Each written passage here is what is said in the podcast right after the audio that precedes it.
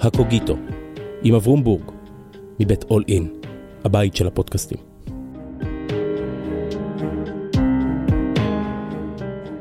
שלום, כאן אברום בורג, ברוכים השבים וברוכות הבאות לקוגיטו, אל ספריית הטקסטים של הישראלים, והיום עם פרופסור דוד אנוך. שלום דוד. שלום רב. אתה פרופסור מן המניין בחוג לפילוסופיה בפקולטה למשפטים בעברית בירושלים. תחומים שלך זה פילוסופיה של המשפט, של המוסר, פילוסופיה מדינית, ומהרגע בערך אתה ראש הקדם, הקתדרה לפילוסופיה של המשפט באוניברסיטת אוקספורד באנגליה. הכל נכון. ועכשיו אני בגשם פה בנטף ואתה בסוג של פוג בריטי. בדיוק, אפרוריות נעימה. דיברנו המון בשנה האחרונה על איזה טקסט נמצא, והיו טקסטים אה, יפהפיים שנגיע אליהם, אבל אלה טקסטים של עת מלחמה, של עת שלום, ואנחנו עכשיו בעת מלחמה, ואני ביקשתי שבואו ננסה לשוחח ביחד באמת על המשולש שבו אתה נמצא, שהוא גם משפט, גם מוסר וגם מדינאות, ולעסוק בנקודת המלחמה, כלומר במוסר המלחמה. ונתחיל עם משהו שמעסיק אותי הרבה. האם ייתכן שכל שיח מוסר המלחמה, חוקי המלחמה, זה טוב לאקדמאים בחדרים uh, מלאי ספרים, ברגע שאתה יוצא לשדה, אני יורה עליך, אתה יורה עליי, וכל הדברים האלה עורבא פרח. אני חושב שיש שתי דרכים אה, להתייחס לאתגר. דרך אחת, זאת הדרך שבאה לי באופן יותר טבעי, היא פשוט להתעקש על זה שהמוסר משנה, כמו שאנחנו אומרים לפעמים, נורמטיבית. כלומר, גם אם הוא לא משפיע על איך אנשים נוהגים, ראוי שהוא ישפיע. והדיון הזה כשלעצמו הוא דיון חשוב. אה, אנשים מצפוניים ייקחו, ייקחו את הדיון הזה אה, ברצינות. אז זאת נקודה אחת. אבל האמת היא שאני חושב שאתה, האופן שבו הצגת את הדברים, הוא גם אה, לא נאמן אה, אמפירית לאיך שהרבה מהאנשים שמשחקים את המשחק האכזרי הזה חושבים על עצמם. אז נכון שקל יותר להרהר על סוגיות שבמוסר של מלחמה אה, בחדר סמינרים מאשר בשוחות, זה, זה בוודאי נכון. אבל החבר'ה בשוחות שואלים שאלות כאלה כל, עצמה, כל הזמן. הם שואלים את השאלות האלה את עצמם, הם שואלים שאלות כאלה לחברים שלהם, הם שואלים שאלות כאלה גם אנשים מאחור, מי, אנשים שמתקשרים אליי כי הם למדו אצלי לפני שנה או שנתיים ועכשיו הם במילואים ויש להם של... דרך, אה, אה, אני שומע, אתה יודע, מחברים על, על קרובי המשפחה ש, שמתלבטים בדברים האלה. אה, מה זה הדברים האלה? תיתן אילוסטרציה. עד כמה מותר להשתמש בנשק נכנה אותו נשק סטטיסטי נגיד, כן, או בנשק מאוד מאוד אה, רחב השפעה באזורים צפופי אוכלוסין על מטרות לגיטימיות, מתוך הבנה שיהיה נזק, מה שקרוי נזק אגבי, שתהיה פגיעה נוראית גם בחפים מפשע. אה, אנחנו אוהבים לדבר, לא יודע אם אוהבים לדבר, חייבים לדבר באתיקה של מלחמות וגם במשפט בינלאומי על שיקולי פרופורציונליות. אה, אתה צריך, מותר לך לגרום נזק אגבי במידה מסוימת, אבל לא מעבר לה. ואנשים תוהים כל הזמן על מה, מה עולה ומה לא עולה כדי, כדי נזק פרופורציונלי. השאלות האלה מטרידות אנשים, משום שאנשים הם, אה, אה, אני לא חושב שאנשים הם כולם טובים מטבעם או משהו כזה, אבל אני חושב שאנשים רבים מאוד הם גם מצפוניים, לא מוכנים להגיד, יש את המשפט הנוראי הזה, באהבה ובמלחמה הכל מותר, אבל הוא באמת משפט נוראי, זה פשוט לא נכון, יש הרבה דברים ש... דוד, מיום שאנחנו זוכרים את עצמנו מהטירונות וקורס מ"כים וקורס קצינים וסדרות חינוך, הוראות פתיחה באש, מה מותר, מה אסור, ששם זה הכלי הביטוי של העת, לשם היא מתורגמת האתיקה, על מי, על מי, את מי הורגים ומתי נהרגים. בסופו של דבר כאשר אתה מסתכל על המציאות עזוב את הווקס פופולי את כל הרחוב את כל ההמון בסוף יש הפצצות שטיח על עזה. אז כל יש אני... הפצצות, אה, יש הפצצות נוראיות אבל לפחות לתחושתי לא נעדרות כל עכבות מוסריות. אולי סביר אפילו נעדרות עכבות מוסריות מספיקות אבל לא, לא כאילו מתעלמים לגמרי, אולי אני אתן לך רגע דוגמה היסטורית כמעט. לפני, אני לא יודע כמה זמן, עשור, דיברתי באיזשהו כנס על, בעקבות חלק מהסיבובים הקודמים בעזה. זה היה כנס שאורגן במכון מחקר שיושב קרוב מאוד אצל מערכת הביטחון, והיו אנשי מדיניות ואנשי ימין ואנשי צבא ואנשי צבא בדימוס, ואני הייתי, אני חושב, עלי התאנה שמשמאל. וההרצאה שלי הייתה על זה שבשדה קרב שיש בו נזק אגבי, שזה כמעט כל שדה קרב עכשווי, יש הכרח מוסרי להיות מוכן לספוג אבדות. אם אתה לא מוכן לספוג אבדות בכלל, מוכן לשלם כל מחיר בפגיעה באזרחי אויב כדי לא לספוג אבדות, אז אסור לך להילחם בכלל, זאת הייתה הטענה שלי, פחות או יותר. והיו שהתנגדו לה, איזה פרופסור אחר שהתנגד לה ועוד כל מיני אנשים. אבל ישבו באולם גם מפקדי לוחמים, בכירים למדי לשעבר או לא לשעבר. וכשאני אמרתי את הטענות הכביכול פרובוקטיביות שלי, הם הביטו עליי בהסכמה, אבל בזלזול מסוים על הטריוויאליות של הדברים שלי. כלומר, לפעמים דווקא מישהו בתוך הפרקטיקה הזאת, לפחות אם הוא עדיין basically decent, אם עדיין יש בו מין הגינות אנושית בסיסית כזאת, אז הוא מבין היטב שיש, כמובן, יש מגבלות מוסריות אה, אה, חמורות. עכשיו, אנחנו בשדה שבו הכל נכתב בדם, מגבלות מוסריות נכתבות בדם, והמעבר עליהן נכתב בדם, הסיפור הוא נוראי מכל בחינה, מכל צד, תמיד. אבל זה עוד לא אומר שמגבלות מוסריות לא חלות בכלל. אתה מקדים לי קצת את המאוחר, חשיבה שלי הייתה יותר איטית משלך.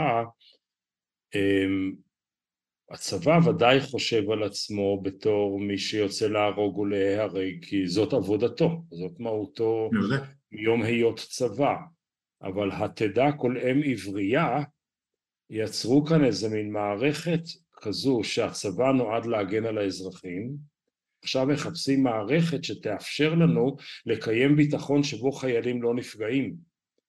ואזור שבו מופרות האמנות הבסיסיות או האמת המוסרית שאתה מדבר עליה הוא בדיוק במאמץ המובן אבל מוגזם בלהגן על החיילים כדי, כי אז אתה כבר באמת נמצא כאן בחגורת ביטחון שהיא אחרי רצועת ביטחון.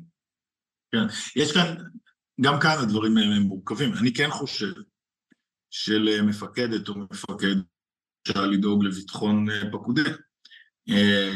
אני חושב שזה בוודאי חלק, חלק מהתפקיד, וזה נכון גם לגבי מפקדים עליונים של צבאות או, או הדרג המדיני.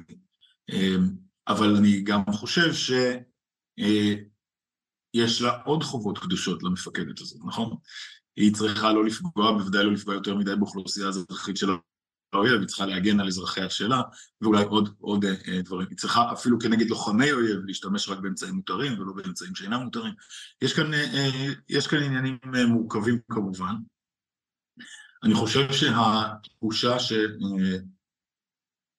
שאסור שתיפול שערה משערות ראשו של חייל, היא תחושה מאוד בעייתית ומגבילה מאוד את מקבלי ההחלטות אגב, וצריך להגיד, נראה לי שבשבועות האחרונים המגבלה הזאת הוסרה, אנשים מבינים שזה, שזה לא ילך ולא יכול ללכת טרגי ככל שזה, אה, ככל שזה יהיה.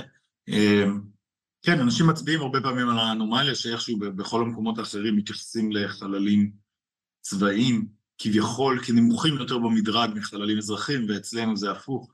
אני, אני לא אוהב את כל הדיבור על מדרג כאן, אני כן אוהב את הדיבור על שיקולים מוסריים והחשיבות, אה, והחשיבות שלהם. אני בעיקר, אני חושב שהמחשבות ש...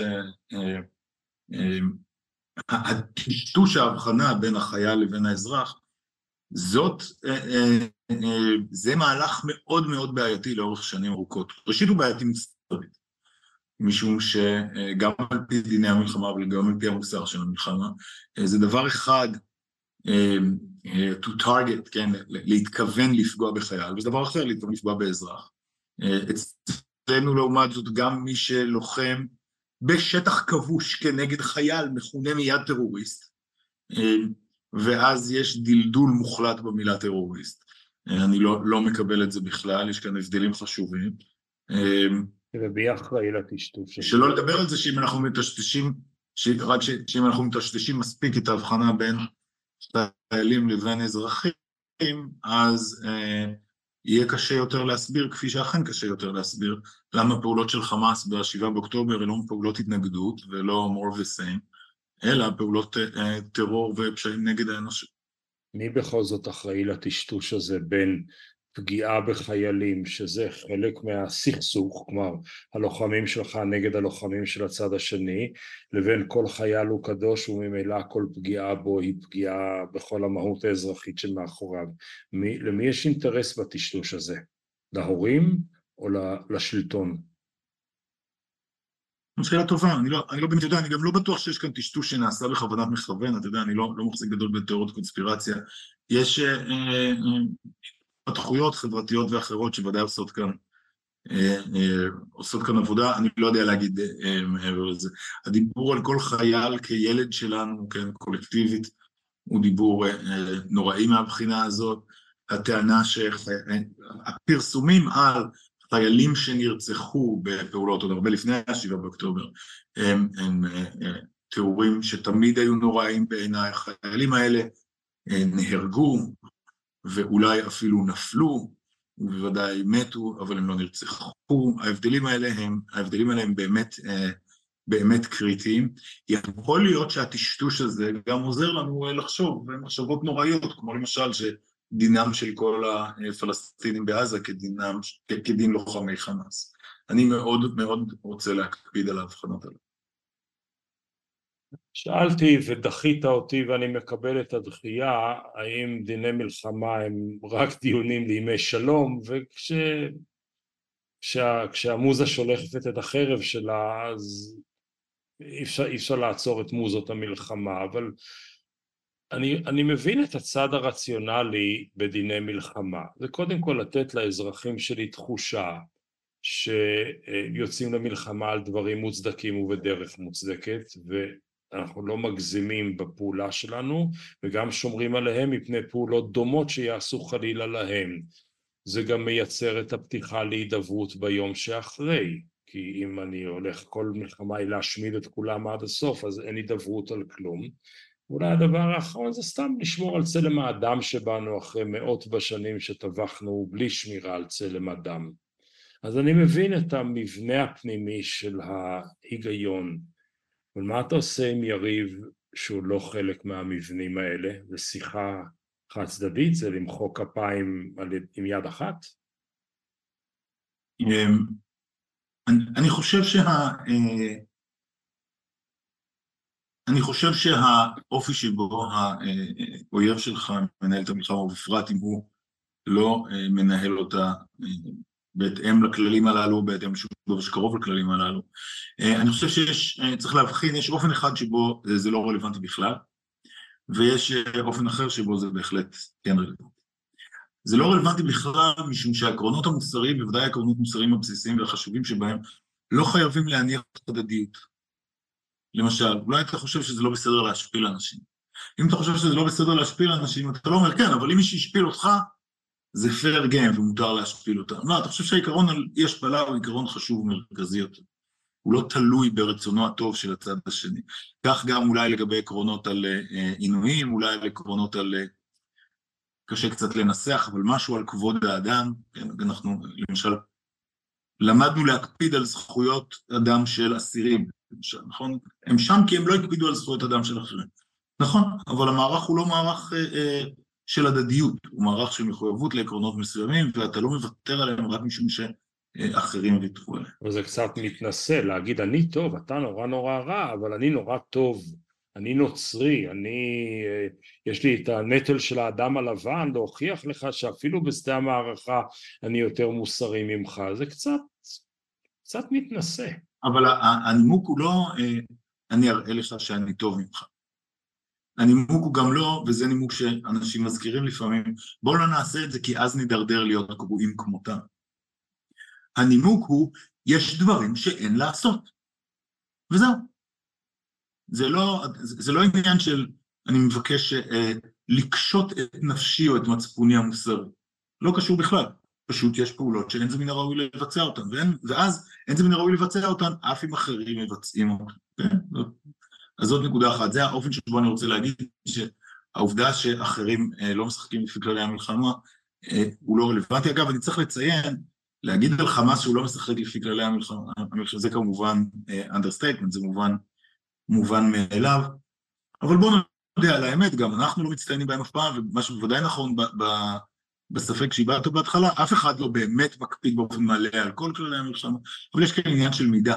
חמאס הוא באמת דוגמה, אה, תמיד היה דוגמה די קיצונית, ומהשבעה באוקטובר הפך להיות דוגמה קיצונית ביותר, כן. אמ, אוקיי. אבל הנה, אני כן רוצה לדבר על, על אופן שבו זה דווקא מאוד משנה איך האויב שלך אה, נלחם. הזכרתי כבר שיקולי פרופורציונליות ושיקולים אה, אה, מהסוג הזה. אלה שיקולים שאומרים שוב מאוד באופן גס, אה, מידת הנזק האגבי שמותר לך לגרום כשאתה תוקף מטרות לגיטימיות צריכה להיות שקולה ולא צריכה להיות פרופורציונלית, צריכה להיקבע לפי פחות או יותר הנזק שאתה מבקש למנוע באמצעות ההתקפה שלך. אה, וזה נזק, בוא נשאר רגע במתמטיקה הזו. הנזק okay. שהאויב היה רוצה, האויב החמאסי היה רוצה לעשות לי, אם לא היו לו שום מגבלות, זה להשמיד אותי לגמרי. כן, אבל השאלה היא לא מה... השאלה היא לא הנזק... אני רוצה להשמיד אותו לגמרי. רגע, שנייה, השאלה היא לא מה הנזק שהוא היה רוצה לגרום לך. הוא גם יכול. השאלה היא מה היה הנזק שהוא היה גורם לך. אלמלא ההתקפה הספציפית או המערכה שההתקפה הזאת היא חלק ממנה. אז תסלח לי ו... לרגע על המקבריות של השאלה, אני לא מתכוון להיות כזה, אבל אז מה המידתיות של 1400 קורבנות? כלומר, איך, איך קורית המתמטיקה של הדין? אף אחד לא יודע להגיד לך את זה, אבל אני חושב שדווקא חשוב להצביע כאן על טעות שהייתה גלומה בשאלה, בשאלה שלך. אה, כי הפרופורציונל, מגבלת הפרופורציונליות והמידתיות התשובה לשאלה כמה נזק אגבי מותר שאני אגרום במהלך מתקפה צודקת, לא נשפטת במבט אחורה בזמן, בהשוואה לנזק שהאויב גרם לי במכת הפתיחה שלו. היא תמיד נשפטת קדימה בזמן, בהשוואה לנזקים שההתקפה שלי אמורה למנוע. תסביר.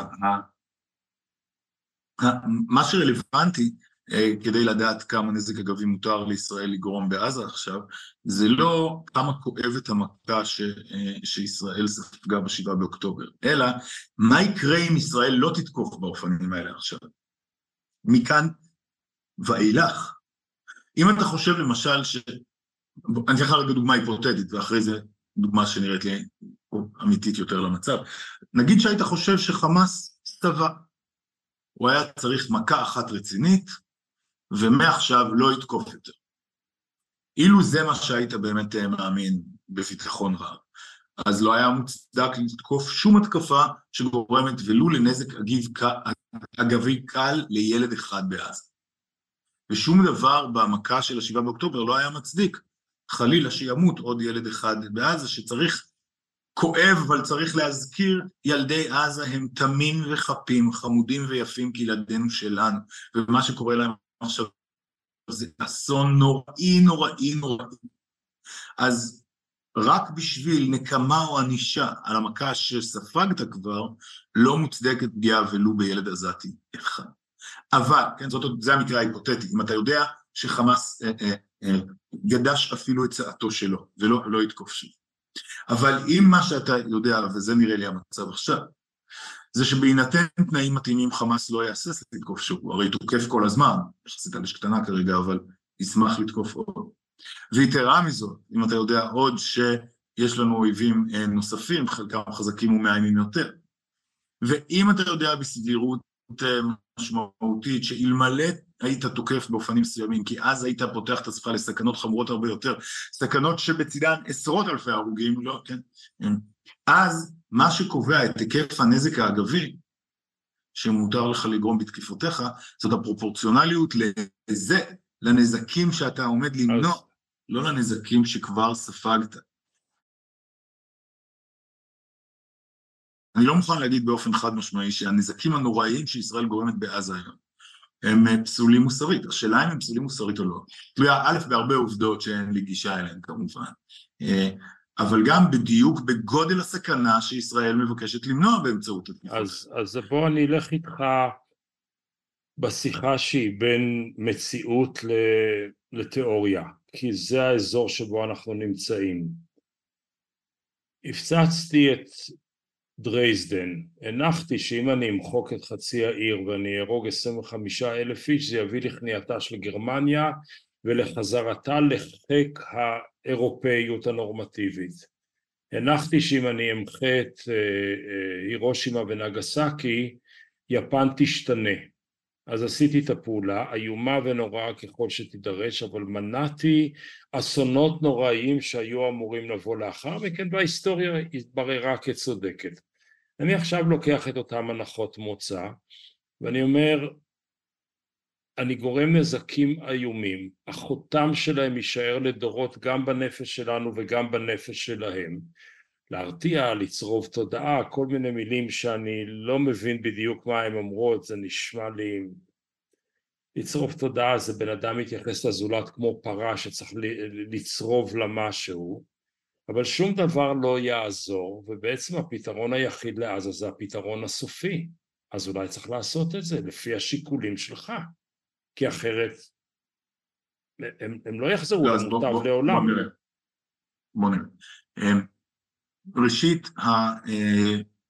המשפט, המשפט הבינלאומי ההומניטרי מבחין באופן חד משמעי וגם ככל שאפשר לומר מה שקרוי common sense morality כמוסר שרובנו מקבלים, מבחין בין גרימת נזק מכוונת לחפים מפשע לבין גרימת נזק אה, אגבית, צפויה אבל בלתי מכוונת אה, לחפים מפשע.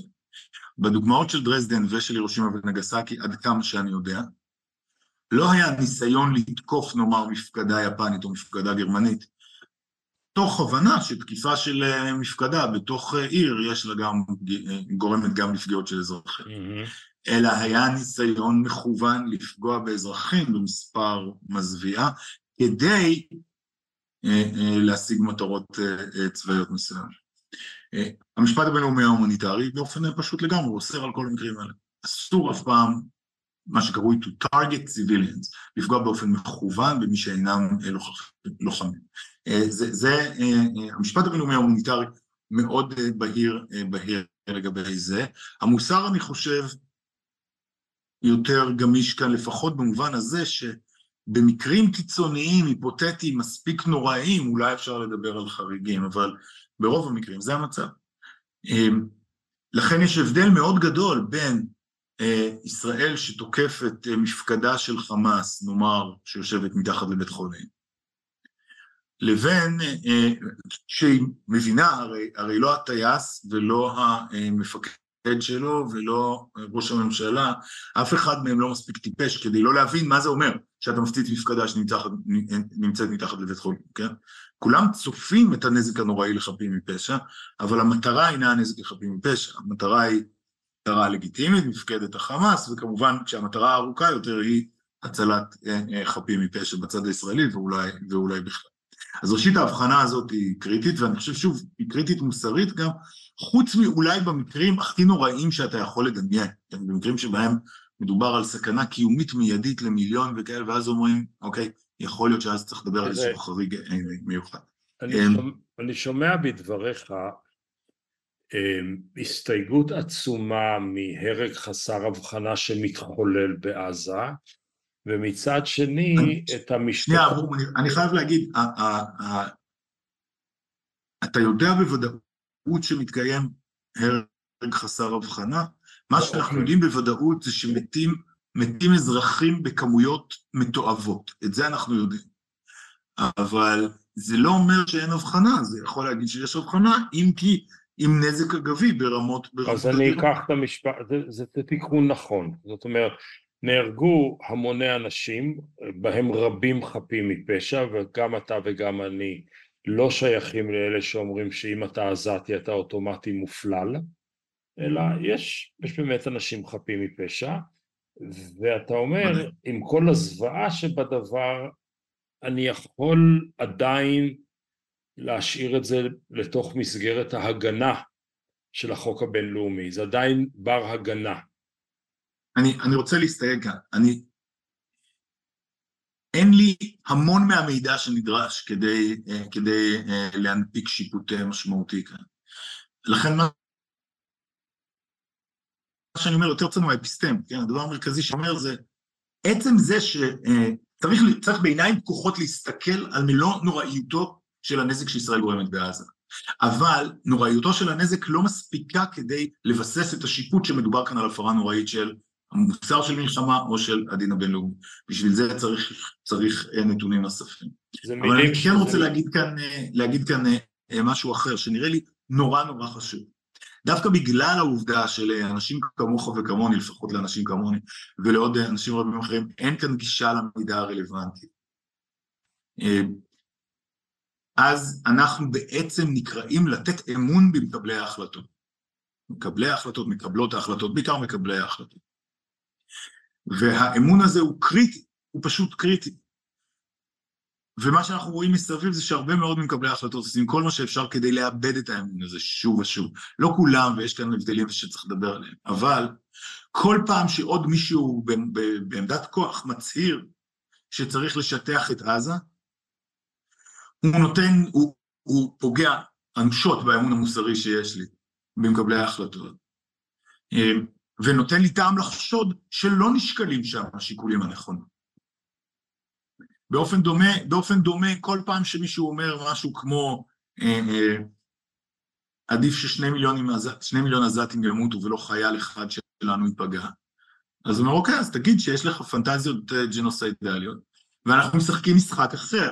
אני כאן, באוניברסיטה שלי כאן ובמקומות אחרים, מתבטא כנגד אנשים שממהרים להאשים את ישראל בג'נוסייד. אה, אני מבין את זה, כן? זה, זה חשוב לעשות כמובן. אבל צריך להודות על האמת, חלק מהביטויים שמגיעים מישראל, כולל מישראל הרשמית, הם ביטויים שגורמים לי לאבד את האמון שמקבלי ההחלטות הם לא, הם לא, שמקבלי ההחלטות נותנים את המשקל הנכון, ולו בערך, לחיים של חפים מפשע בעזה.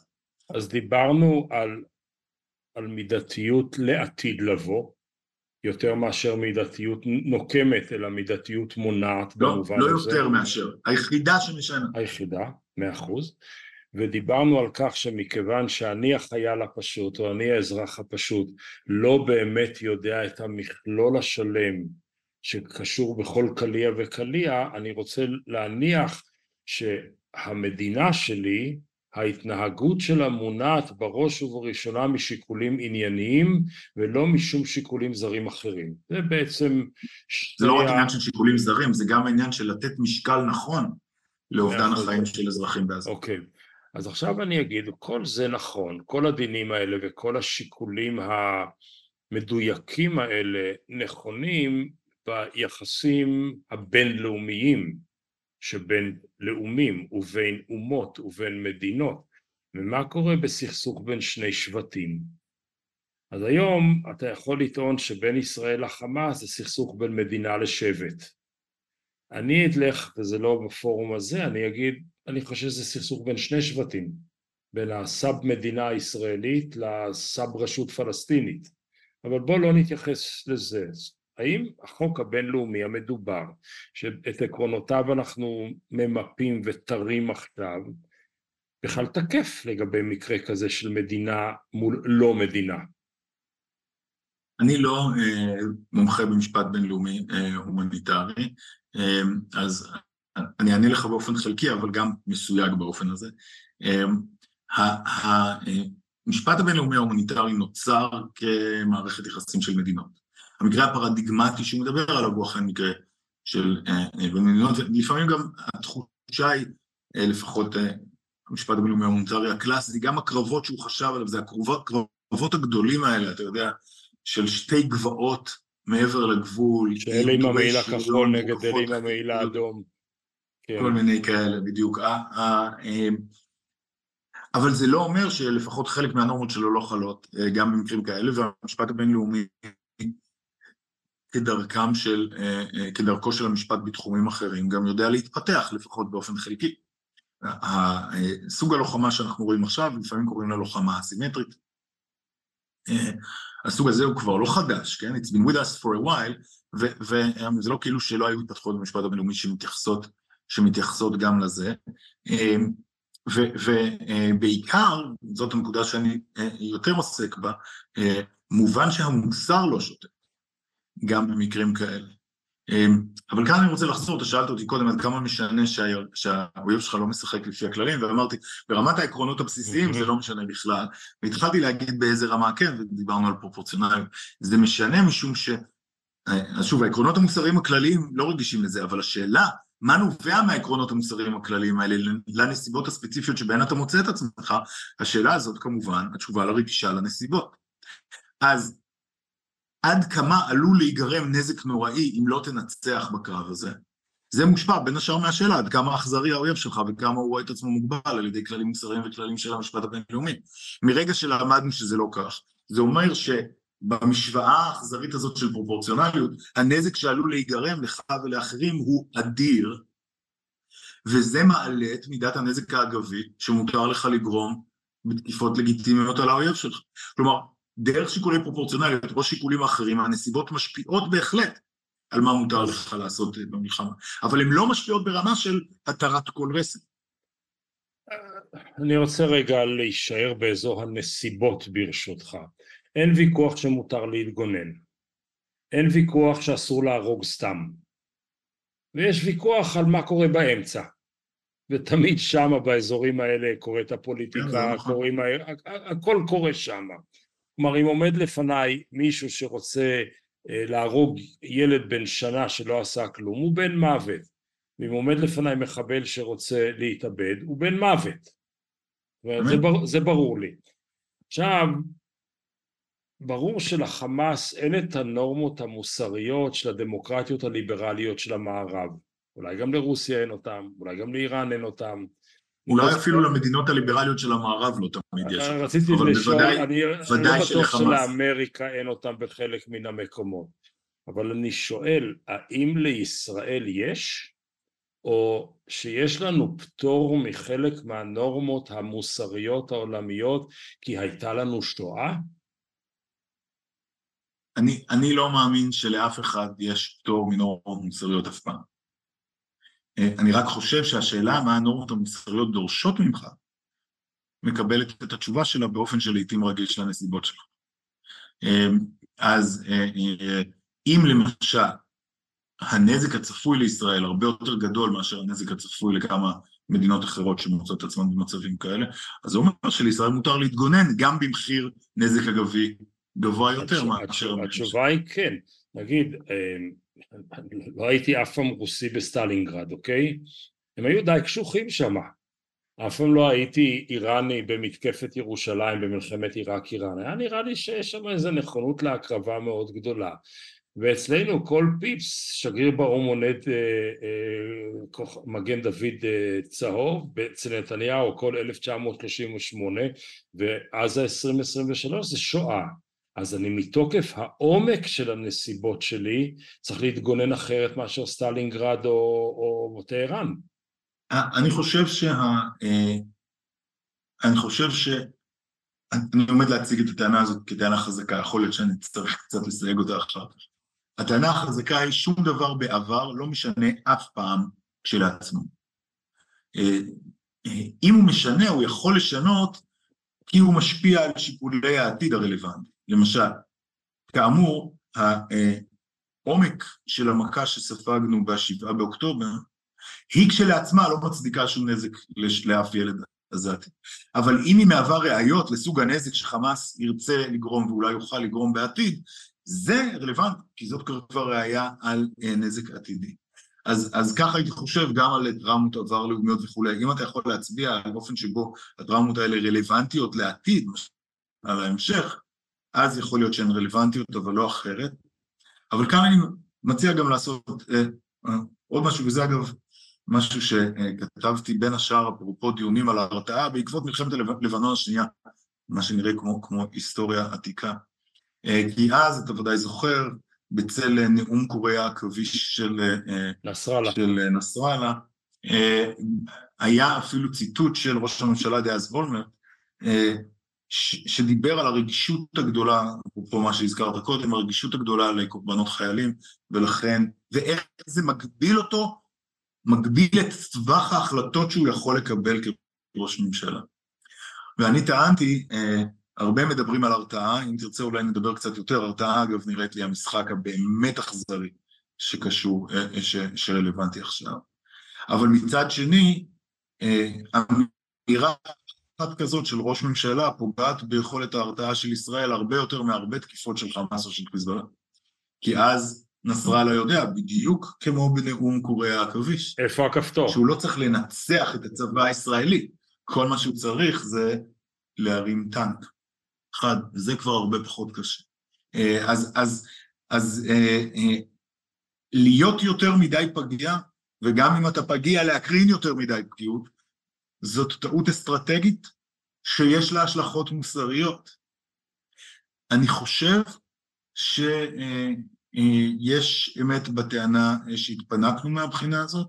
זאת, אני מקווה שאתה מבין שמה שאני אומר עכשיו מבחינות מסוימות באמת נורא ואיום, כי כל חייל שנפגע זה אסון נוראי, אבל לצד זה צריך להיות ברור שאי אפשר לנהל מערכה, ולו את המערכה שבין המלחמה, בסביבה כמו הסביבה שלנו, עם, עם, עם הגישה הזאת. אבל צריך לזכור, ישראל גם היא הפגינה כוח מרשים, כולל בעורף בתקופות מסוימות, אני לא יודע אם סטלינגרד, אבל הייתה דבקות, ועדיין יש, אנחנו רואים את זה גם, גם עכשיו, צריך לא להגזים גם בחולשות מהסוג הזה. דוד, תראה, אני מקשיב. אני אומר לעצמי, אני חייל בשוחה.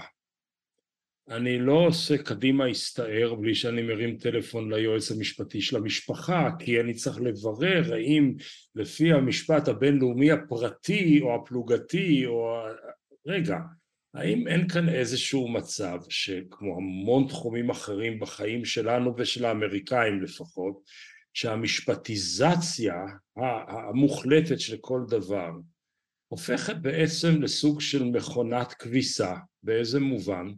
אה כן זה חוקי, זה בלתי מוסרי בעליל אבל זה חוקי כן אתה לפי סעיף 3-2 לאמנת ג'נבה מספר 84 בפרשנות של דייב קרצ'מר זה מותר קרצ'מר אגב לא היה מרשה שום דבר שיקרה מכל הדברים האלה. למדתי להגיד את זה, כן. אני, אני יודע כי, הוא, כי יש לנו נכדים משותפים והרבה אהבות משותפות, אבל אני מאוד, דוד הוא מורי ורבי, אבל אני אומר, אולי בעצם החוק הזה שאתה כל הזמן אה, נכנס ויוצא ממנו, כי אתה אומר משפט ועובר למוסר, אתה אומר אה, חוק ועובר ישר למוסר, אני רוצה לאמת את שניהם, אולי הם עומדים בסתירה, אולי יש משהו שהוא חוקי והוא לא מוסרי, ולכן עדיין אסור לעשות אותו. לי בסופו של דבר לא אכפת מהמשפט הבינלאומי בכלל, mm. שלעצמו. לי אכפת ממה שהמוסר אומר בעניינים האלה. אני חושב שהמשפט הבינלאומי יכול להוות כלי עזר חשוב כאן. בין השאר כי לעיתים יש לנו מחלוקות לגבי מה המוסר אומר והמשפט הבינלאומי הוא די ברור ואז יש טעמים טובים ללכת על פי המשפט הבינלאומי, כן, אבל מה שבאמת משנה בסופו של יום זה כמובן השיקולים המוסריים, לא השיקולים המשפטיים, בעיקר בסביבה, וזאת הסביבה שלנו, שבה, כפי שאמרתי קודם, הכל נכתב בדם. אז ברור שהשיקולים המוסריים מקבלים... אז אני אשאל אותך שאלה כזאת, מחר, האדון רפאל למקין, שתכף אתה תגיד לנו מיהו, הוא הרמטכ"ל של צבא ההגנה לישראל. הפעולה של צה"ל נראית ככה? אני בטוח שזה חושף עליי משהו נוראי, לא, לא הבנתי על מי אתה מדבר. רפאל למקין. רפאל למקין היה האיש שהמציא את הרעיון של פשעים נגד האנושות וג'נוסייד, עורך דין יהודי פולני אחרי מלחמת העולם השנייה, שהמציא בעצם את הפרקים האלה בספר החוקים. הבנתי. אמ, הבינלאומי. כן, אין ספר חוקים בינלאומי, אבל מי שהכניס את ה... את האמנות וכולי, אמנות בינלאומיות וכולי, כן. אמ, האם אילו הוא היה מנהיג דברים היו נראים אחרת? אמ, אני לא יודע, אתה יודע, אמ, אנשים לפעמים שואלים משהו כמו, מה אתה היית עושה במצב הזה? מה אתה היית עושה במצב הזה? אבל התשובה ההגונה היחידה היא, אני באמת לא יודע, אני לא במצב הזה, לא הייתי במצבים קרובים, יכול להיות שהייתי נשבר במצב הזה. אבל גם אילו הייתי נשבר, זה לא אומר שמה שאני אומר עכשיו לא נכון. זה רק אומר שאני טוב יותר בפילוסופיה מאשר בקבלת החלטות תחת אש. אוקיי? אז השאלה מה אתה היית עושה היא לא, לא השאלה הרלוונטית, גם לא לגביו. אמ, צריך לציין, לנורמות, אפרופו פשעים נגד האנושות וכולי, יש הישגים היסטוריים רבים, אנחנו באמת רואים פחות מלחמות טוטאליות. אנחנו רואים גם כך טרגדיות נוראיות, אבל פחות מלחמות טוטאליות מבעבר. המטרה הייתה לנסות to contain, כן, להכיל באזור מסוים את כל הנוראות של המלחמה, בלי שהיא תצא החוצה משם. ברור שזה לא תמיד עובד, בשבעה באוקטובר זה לא עבד בכלל, בהפצצות בעזה זה לא עובד בכלל, אבל זה עובד יותר טוב מאשר אם אפילו המגבלה הזאת לא הייתה קיימת, והמגבלות האלה, אני חושב, הן עדיין, הן עדיין חשובות. אני לא חושב שאף חייל בטנק או בשוחה צריך להרים טלפון ליועץ המשפטי או אפילו המוסרי של המשפחה, אבל אני כן חושב שאם הוא מקבל פקודה לראות במישהו בבירור חף מפשע, הוא צריך לעצור. וגם אם הוא מקבל פקודה לראות כשברור שחפים מפשע ימות, הוא צריך לשאול את עצמו שאלות כמו האם עד כמה שאני יודע המטרה כאן מספיק חשובה, ואולי בעיקר האם יש לי מספיק אימון במפקדים שלי שהם לא יהפכו אותי לרוצח המון. אני רוצה ללכת לצד השני של המטבע, לאזורים שבו, שבהם אתה ואני חיים את החברה הישראלית. אנחנו נמצאים, בוא נגיד, באותו אזור חיוג אה, ערכי, חברתי, אזרחי. האם הפגיע... אנחנו יודעים היום להרבה מאוד פגיעות בחופש הביטוי בתוך ישראל, בין אם זה וולונטרי שאנשים גוזרים על עצמם שתיקה, בין רשתות חברתיות שרודפות אנשים סתם, לבין ממשלה שזזה עם מוסדותיה וארגוניה נגד יחידים. האם בעצם הפגיעה בחופש הביטוי היא הצד השני של פגיעה חסרת הבחנה באויב?